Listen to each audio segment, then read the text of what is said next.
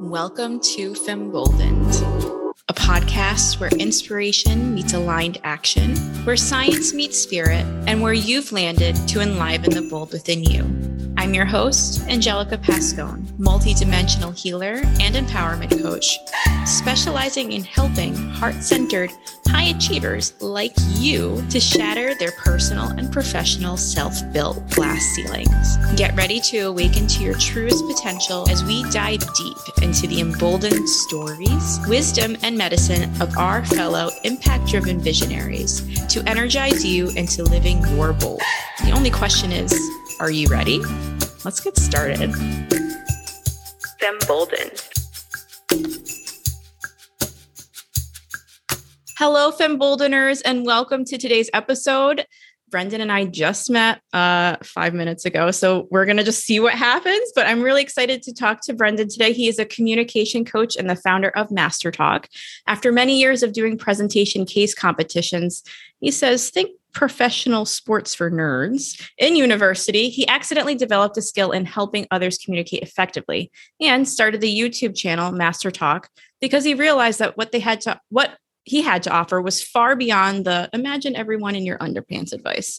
He started filming videos on communication in his mom's basement. Isn't that where all like the big people start, is in the mom's basement or the garage? And with the goal of helping everyone master this important skill. Since then, he has coached ambitious executives and entrepreneurs to become top 1% communicators in their industry.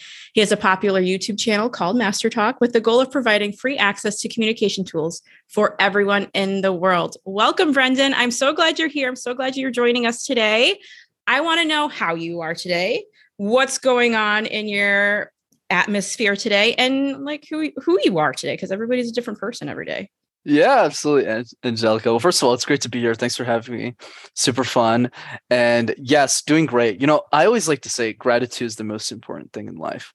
So I always wake up. You'll never catch me in a bad mood unless something really bad has happened, and knock on wood, that hasn't happened in a long time. So yeah, feeling great. How about you?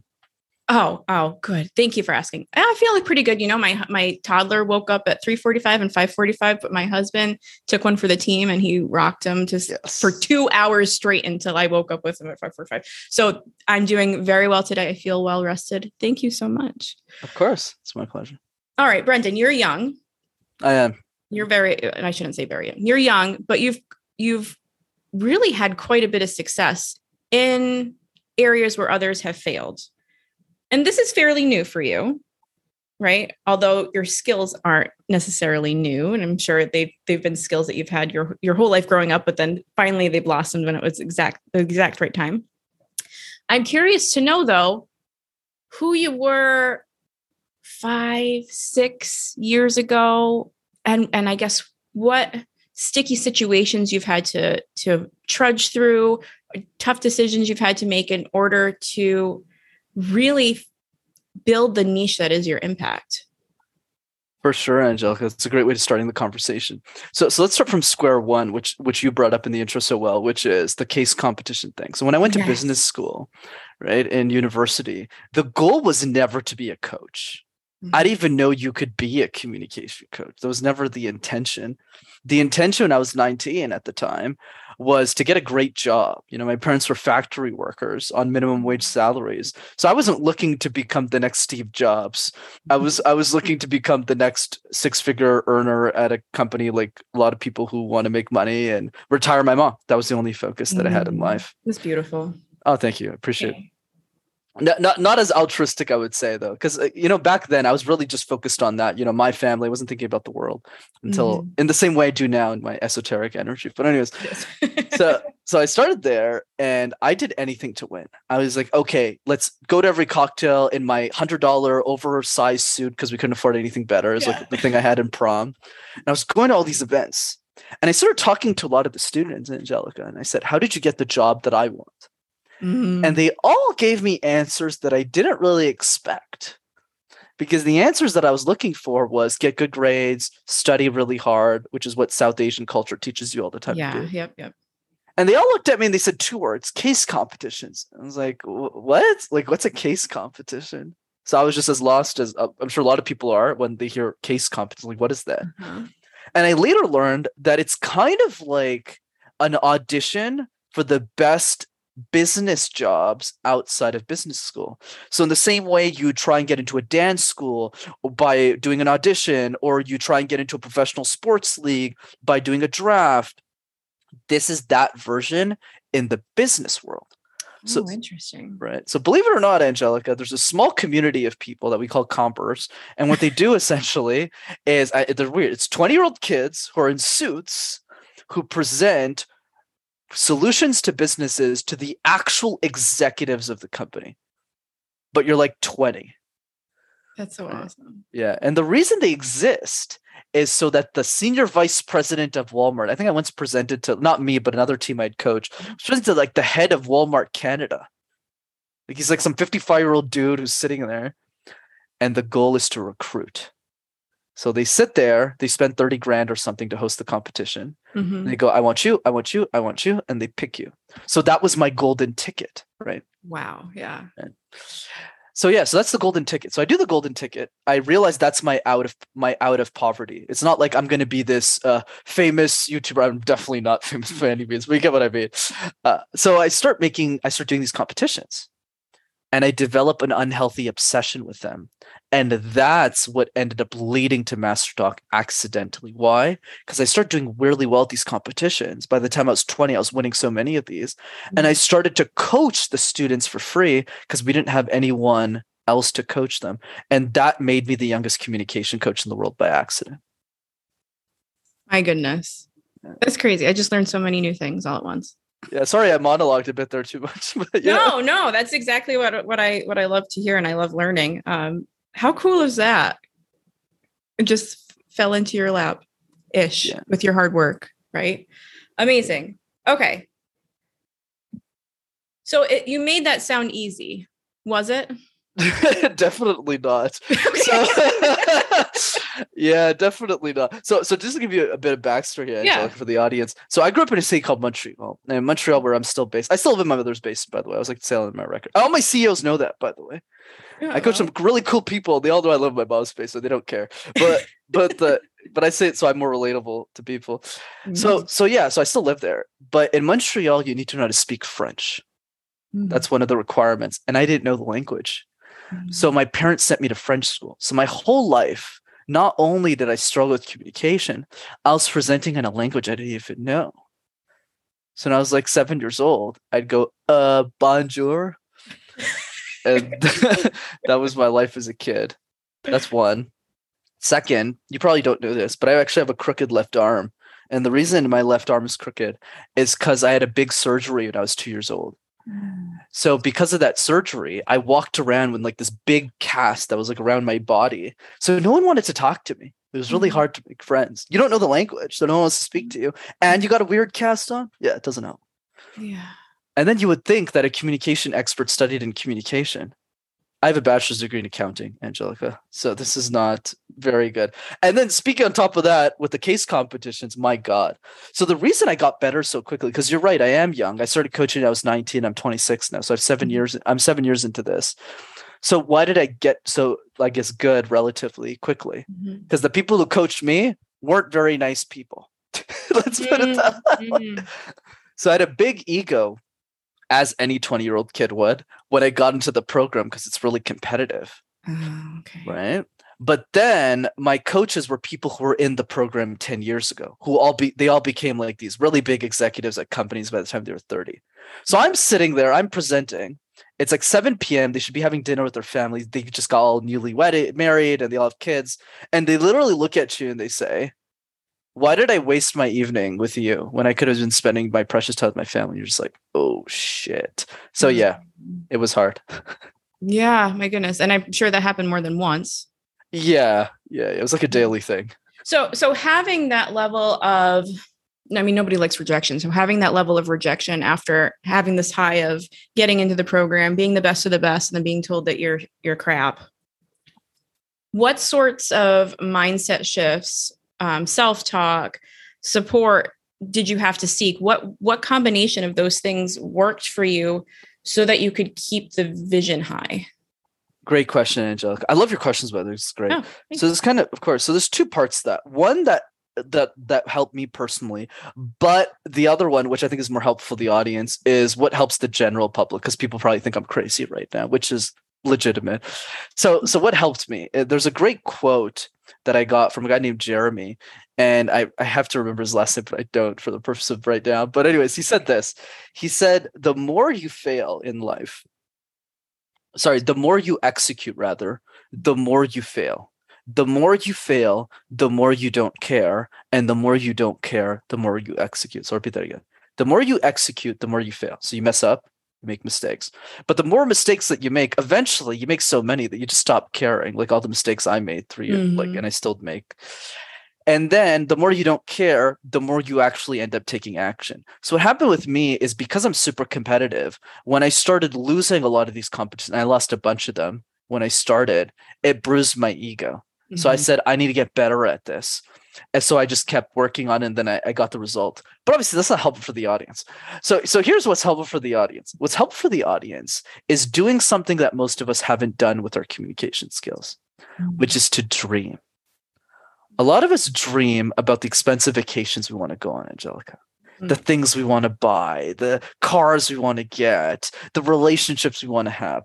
When was the last time we dreamed about our communication skills? And most of us don't dream at all when we think about comms, because we focus on the fear, the anxiety, the stress. Whereas for me, the question becomes, how would your life change if you're an exceptional communicator? And a lot of us don't think about that question. So I would start the conversation there. Oh, I love that. I love it so much. I don't know if I'm as effective of a communicator as you are, but I'd like to think in my industry, I am as a physician assistant, right? It's so important for you not only to be able to be the medium between the knowledge you have and the knowledge the patient needs to make an empowered decision, but also to hold space for that individual who may be undergoing some sort of emotion, either from a new diagnosis, grieving a loss of a parent, losing a job, right? So being able to, again, effectively communicate in a way that the person in front of you can receive it appropriately and as attended is so important. So yes, so I daydream about effective communication. Some would say it's anxiety, right? Because I think about what I'm going to say and how I'm going to execute it before, and it's for everybody, right? It's like to the guy at the store and the gas pump attendant and the dentist, right? I even practiced what I was going to say before I talked to my dentist this week. So I love that. So wow. I think this is so interesting, and as I was preparing, I'm doing that in quotation marks because I really don't prepare for these things. But I was like, what experiences do I have with my patients, with my clients? And that would be great questions for Brendan. And I also coach impact driven entrepreneurs, right? And there's just like this little, for them, there's a tweak that needs to happen to get them to overcome their self-built glass ceilings, if you will. So absolutely. And a lot of them come to me dreaming of being on stages. Like, I see myself being that impactful person. And they're usually in the practice of manifesting too, as you were sort of hinting at, right? Daydreaming and manifesting. I think the daydreaming part is something that most people understand, but those in our the spiritual realm, it's called manifesting. What other than but there's got to be action there too, right? So other than daydreaming, other than, I guess, have you found in your line of work that has separated those that want to be on stages and who have the knowledge, they have the wisdom, they have something important to share with the world that can actually shift our consciousness as a whole? What have you been finding that keeps them from A to B. And it seems like it's a big jump, right? A to B, but it doesn't, I feel like it doesn't necessarily have to be. So I'm talking while you're nodding vigorously, and I'll give you the microphone back so you could chime in here. No, it's all, I mean, what you shared is so fabulous, Angelica. I love that. Cause you're right, you know, daydreaming, cause that's why I love the context to your point there is good. It's a great start, but you're right. It doesn't necessarily get us to B. So let's spend a few seconds just on the importance of A. So what do I mean specifically about dreaming in the context of communication? Even somebody who says, I dream about being on a stage, that's like, for me, a little bit of tough love here. Not too much, given the energy of the show here. But the key is, that's like saying, I want to be famous. Yes, right? You're right. Yep. Mm-hmm. What do you want to be famous for? Why is it important for you to be famous? Why is it important for you to be on stage? Why should I give you the mic instead of somebody else? Why should we rather give you the mic rather than somebody else? So it's not just about daydreaming about being on a stage. It's actually a lot deeper than that. Let me give you an example. One of the best answers I got to this question was, I don't even remember who it was, but I remember the answer. And he said, so I could show my wife the world. So I said, how would your life change if you're an exceptional communicator? And he said, so I could show my wife the world. I think I got it from my sister. And what he said was, well, Brendan, my English is not really good, and my wife doesn't speak English at all. So if I got really good at communication, I worked on my English, and I worked on how to speak, I could show her the world. And I said, what do you mean? And he said, well, traveling is consistent with the English language. So I could bring her to every country around the world. I could do all the translation and my wife wouldn't have to do anything. And I thought that was so beautiful because it's such a strong reason why we want to master communication. It's not just a job promotion. It's not just a salary increase. It's realizing the more important part of comms, which is the following. It's not about the money. It's about every moment of our life. Because communication is the way we talk to our families. Communication is the way that we order food at a restaurant, where we go grocery shopping, we meet strangers at a park for some people that do that. But it's every moment, right? It's like, yeah. I feel like you're in that. I feel like me and you are in that group. I feel like we're in that group, right? So when we realize that communication is about leading a more fulfilling life, that's when we break through the biggest challenge in communication. Because a lot of experts in my industry argue that it's fear. I don't. I actually think it's motivation. And the reason I think motivation is greater is because if your motivation is great enough, you'll break through the fear. Case point, me. Why did a 22-year-old kid in his mother's basement who had a bachelor's degree in accounting, why did he press record and start Master Talk? Doesn't make any sense. He should have just stuck to a six-figure corporate job at IBM and just worked there for the rest of his life. So why did I do it? I didn't do it for my executives. I love them to death. They help me pay my bill so I don't die. But the point is, I pressed record for the 15-year-old girl who couldn't afford me. That's why I started Master Talk. Because what's her alternative? Some 60-year-old dude who has 7 PhDs that they can't relate to? That's why I did it. And that motivation, I didn't care what got in my way. And there's a bunch of things that got in my way. Trust me, we can unpack all those things. But the idea was that. But obviously, there's the next point, which is, what do we do beyond the dreaming? But feel free to jump in there before I jump into that. No, that's perfect. Keep going. You're on a roll. Okay, cool. Because I'm always mindful because I don't want to monologue too much. No, you're doing great. Like keep this momentum. Yeah. Okay, gotcha. So now having said that, right?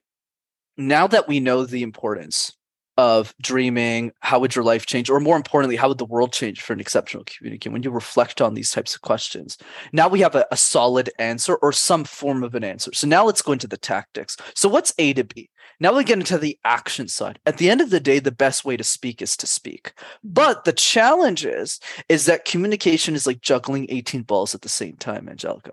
Right? One of those balls is filler words. One of those balls is smiling. One of those balls is vocal tone variety. So the better question is rather, what are the first 3 balls that we should juggle first? And for me is what I call my easy 3s. So let's go through them one at a time. So the first one is the random word exercise, which is pick a random word like phone, like copper, like wife, like lights, and create random presentations out of thin air. And I always tell people is if you can make sense out of nonsense, you could make sense out of anything. Let's use your industry as an example, being a physician assistant that you are. The question I always ask people, let's say in your industry, what percentage of physician assistants are willing to do that random word exercise 100 times? And the answer is probably 1%, maybe 2%, maybe less. But if you're the person who does it 100 times, not doing it well, but just doing it 100 times, you'll be better than 99% of your industry. Mm-hmm. Yeah, that makes total sense. Yeah, absolutely. I'm laughing. Yeah, you were probably like, why is she laughing? Because I practiced that with my toddler, right? It's just, I think it should be communication. Why don't we go to the sink? You know, things like that. So yes, I'm like, this is perfect. Like I can do this. All right. How old is your toddler, out of curiosity? He's 20 months old. 20 months. You're already practicing communication with a 20-month-old. You're like on a whole other level. Sure. Yeah. Well, you got to make, you have, you know, when, if, and when you're able to be a parent, it requires a level of ingenuity you did not know you had in order for you to stay sane. So part of that is just communication, but it's, you know, I'm just going to brag about him for a second. He signs and he has he is an excellent communicator. He could, you know, if you're looking for an intern, that's adorable. I'll offer his services. I think I'll need to consider that. Okay. All right. Anyways, off of our tangent, you said 3. So one is the practice random word. And what do you mean by, so I was just assuming there, delivery or practicing random word. So what goes into practicing a random word? Absolutely. Throw a word at me. I'll just demonstrate. Oh, literally anything. Credit card. Right. So for those who are listening to this podcast, Angelica did not give me the word credit card. So now I need to create a random presentation out of thin air right now. It's Sunday morning and I'm going shopping. And trust me, Angelica, I hate shopping. That's why I use my credit card all the time at home, where I have my pajamas, where I have my sweaty t-shirt on, not the one that you're seeing right now, because I need to look decent for an interview. But I find so interesting about credit cards is that it gives us quick access to life, gives us the drug that we all crave in our society, which is convenience. If we need something, Amazon will just bring it the next day, whether it's a bottle of champagne, whether it's an apple, or even a mousetrap. Amazon will find a way as long as you got that credit card. But that credit card, Angelica, is a two-way street. Because that fast access, that fast cash, that fast way of getting what you want can also lead to negative consequences. That's why a lot of us have credit card debt. We don't use the convenience that we're being given in our life in the most convenient way, maybe for the short term, but definitely not for the long run. But I would argue that with credit cards, Angelica, we do that in our life. We're always looking for the fast pass, the easy, quick shortcut, right? The easy way to get a result instead of losing it like a debit card, right? Do we actually have money in the bank account to afford this?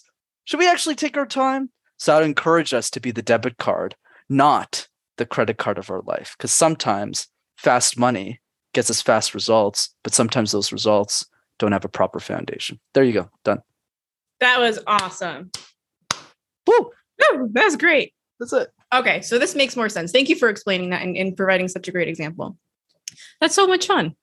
Right. For me, that seems like so much fun because, and I think it can seem, what's the word I'm looking for?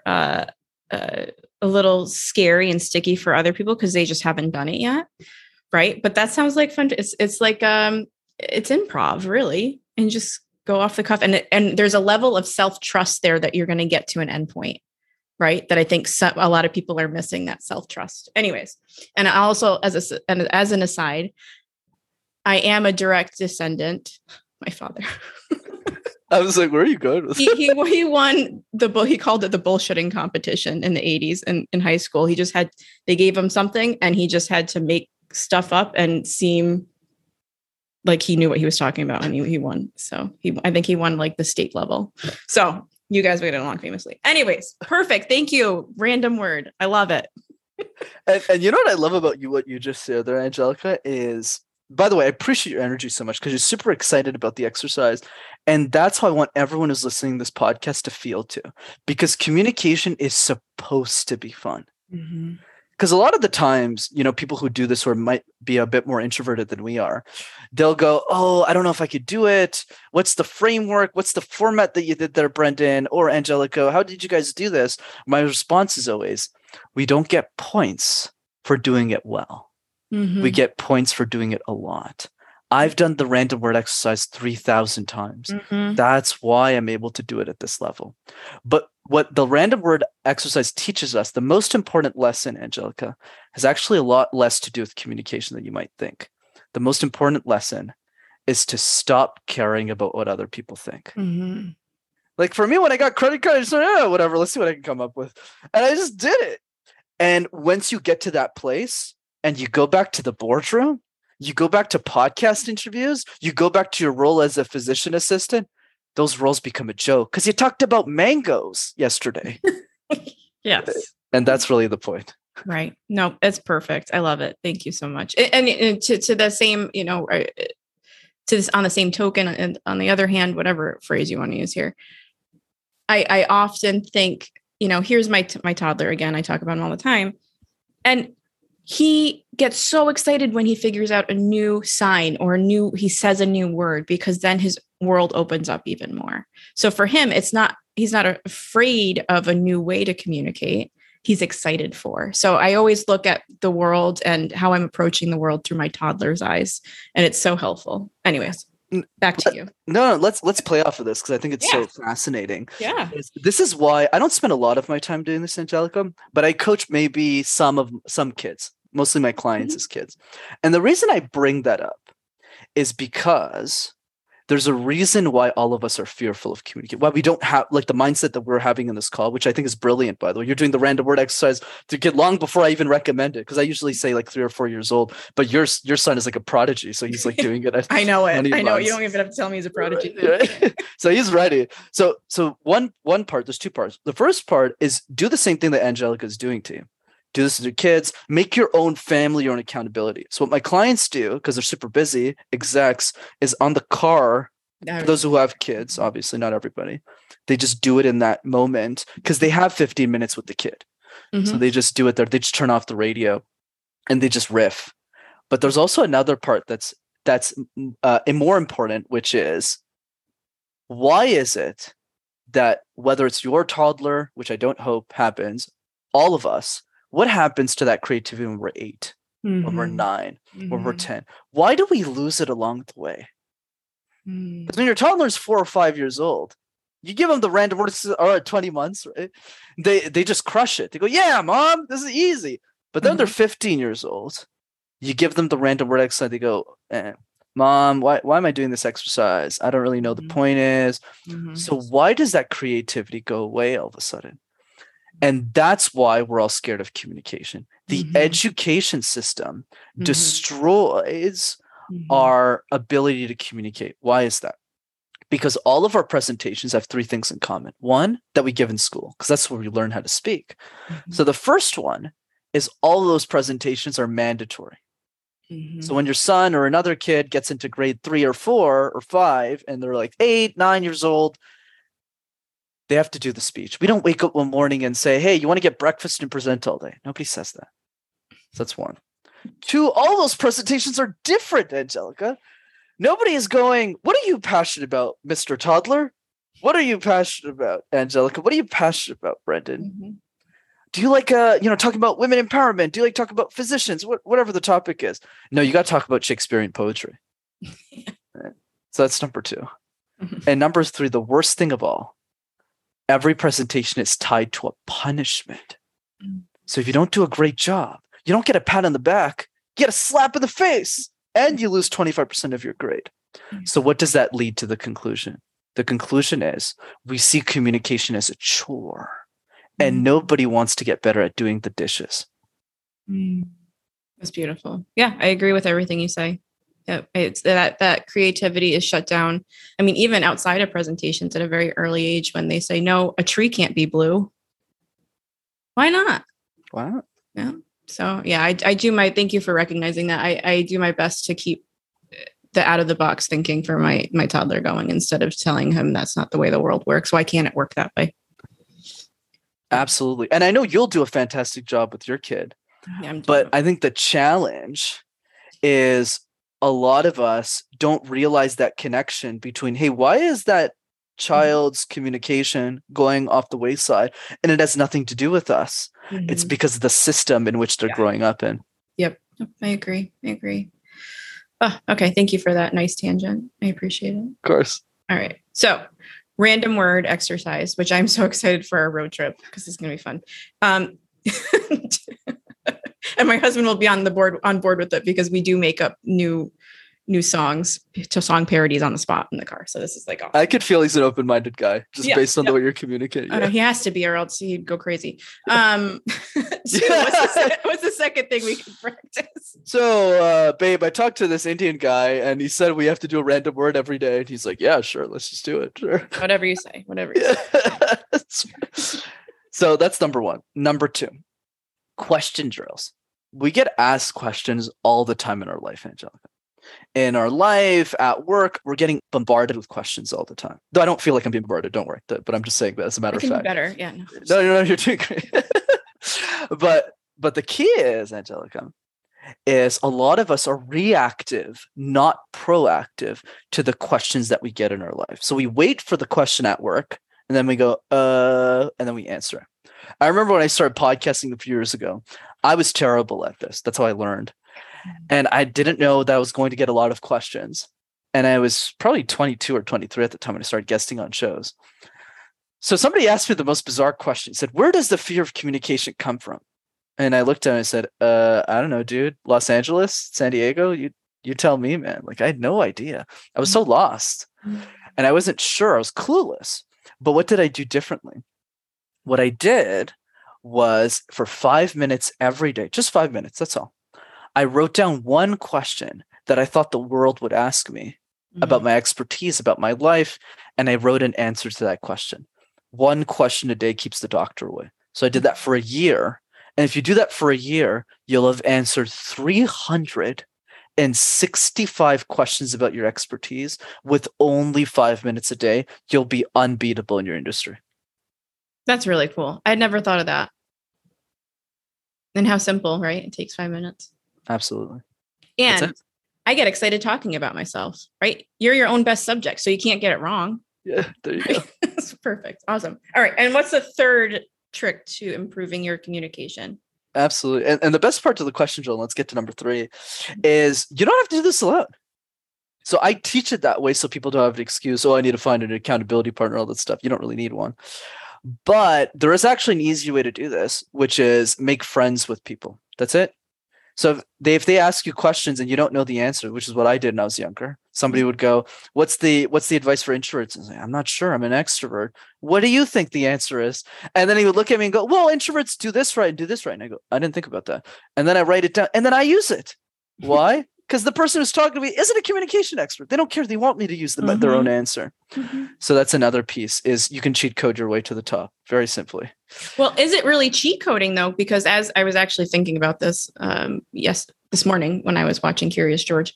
I love Curious George. I used to watch it all the time. Well, Daniel Tiger wasn't working. Neither was Bluey. So it was Curious George. Anyways, I thought to myself, how we as humans really, we build on our knowledge, right, over decades, because they were talking about Isaac Newton. And I thought Isaac Newton put a term to what my toddler discovered when he was 8 months old, gravity. So everybody knew it existed, but somebody just said, hey, that's gravity, right? But now that's like, we build upon what we know and we pass that down. And it's just, that's how we've advanced so much. And I forgot where I was going with this, what we were talking about. Curious George. And then before that, question drills, asking a question every day.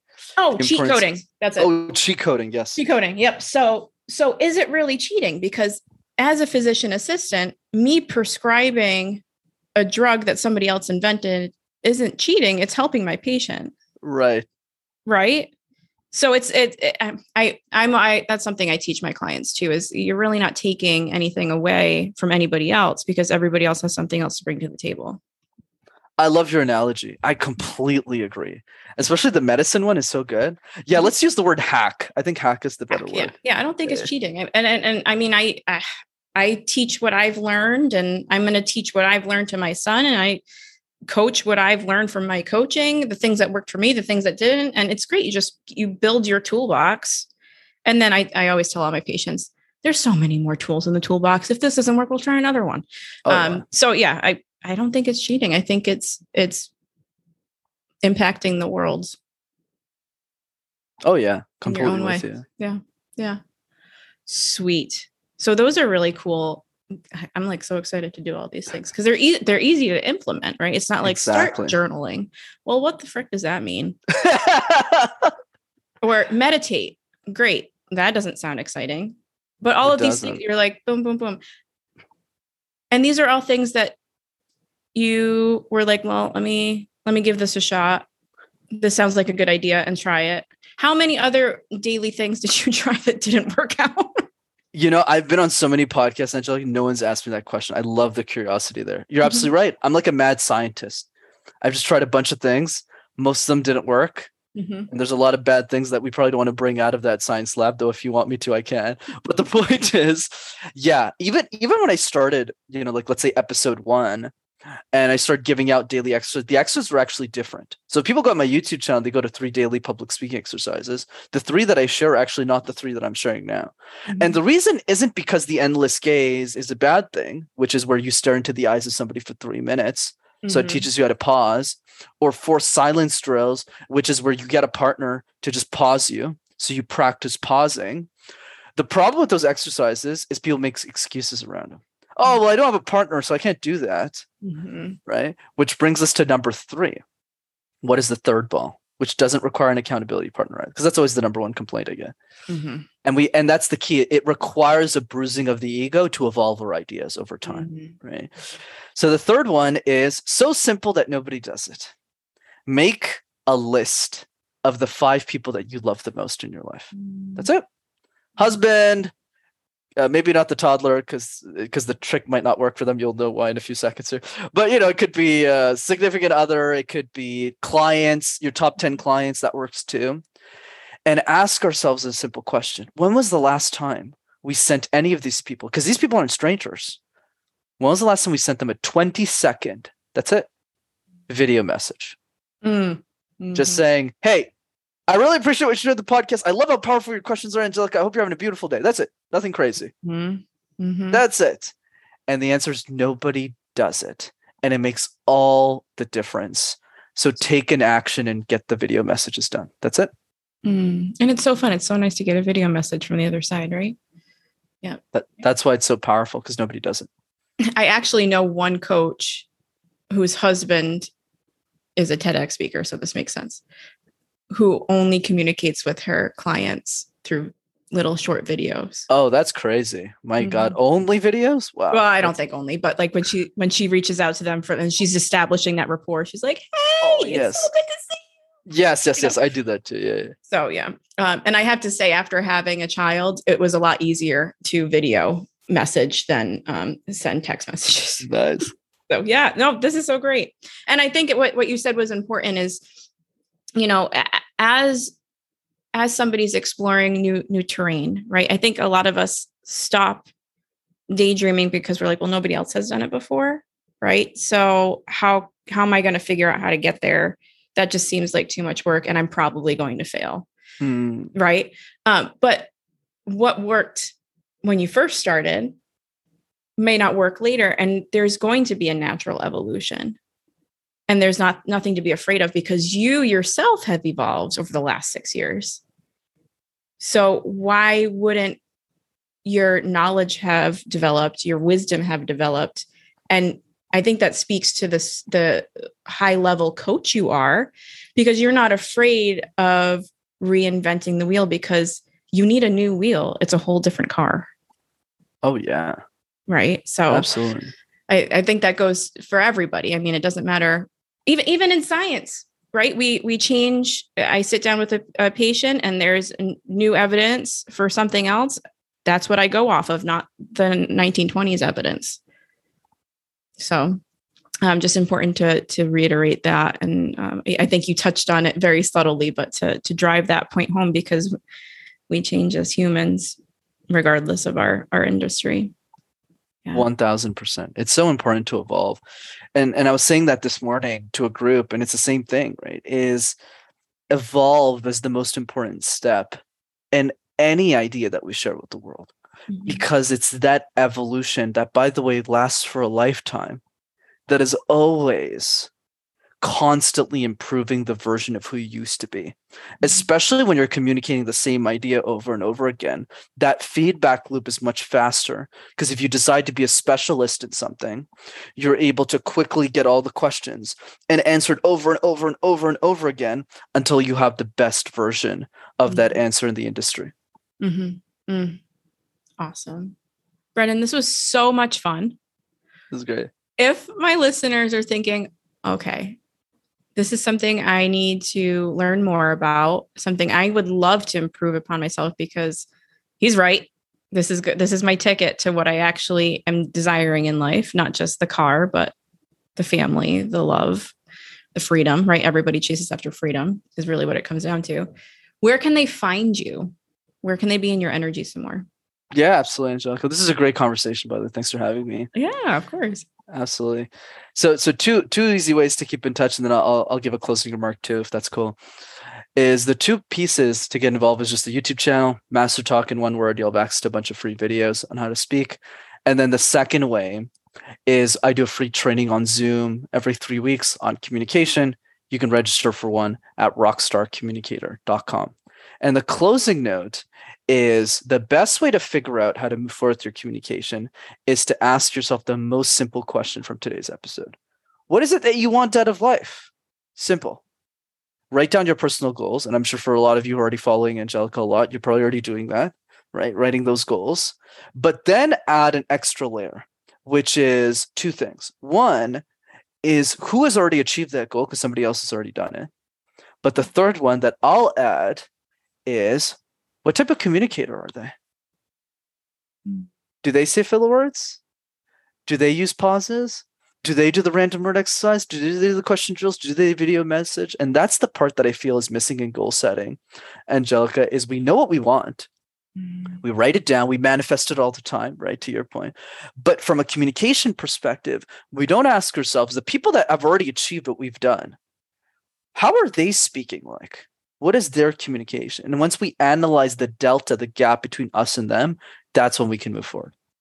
That's beautiful. What's a filler word? I didn't ask you earlier. Oh, like or ah. Like Okay. Like that was okay. Yep. You know what I mean? Awesome. Okay, got it. That's an important question though, because that's feedback for me too. It's like I gotta define it every time I say I had assumed, but I was like, well, maybe I'm missing something here. Of course. Perfect. Great.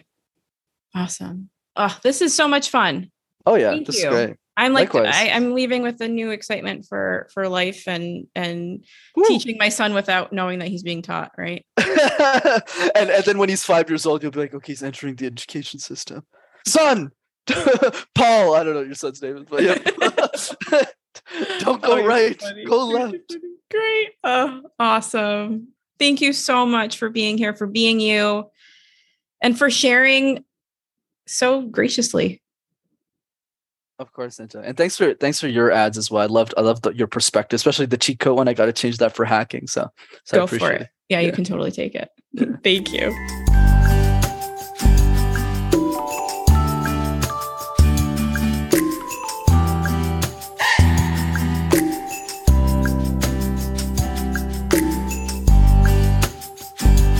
Femboldened.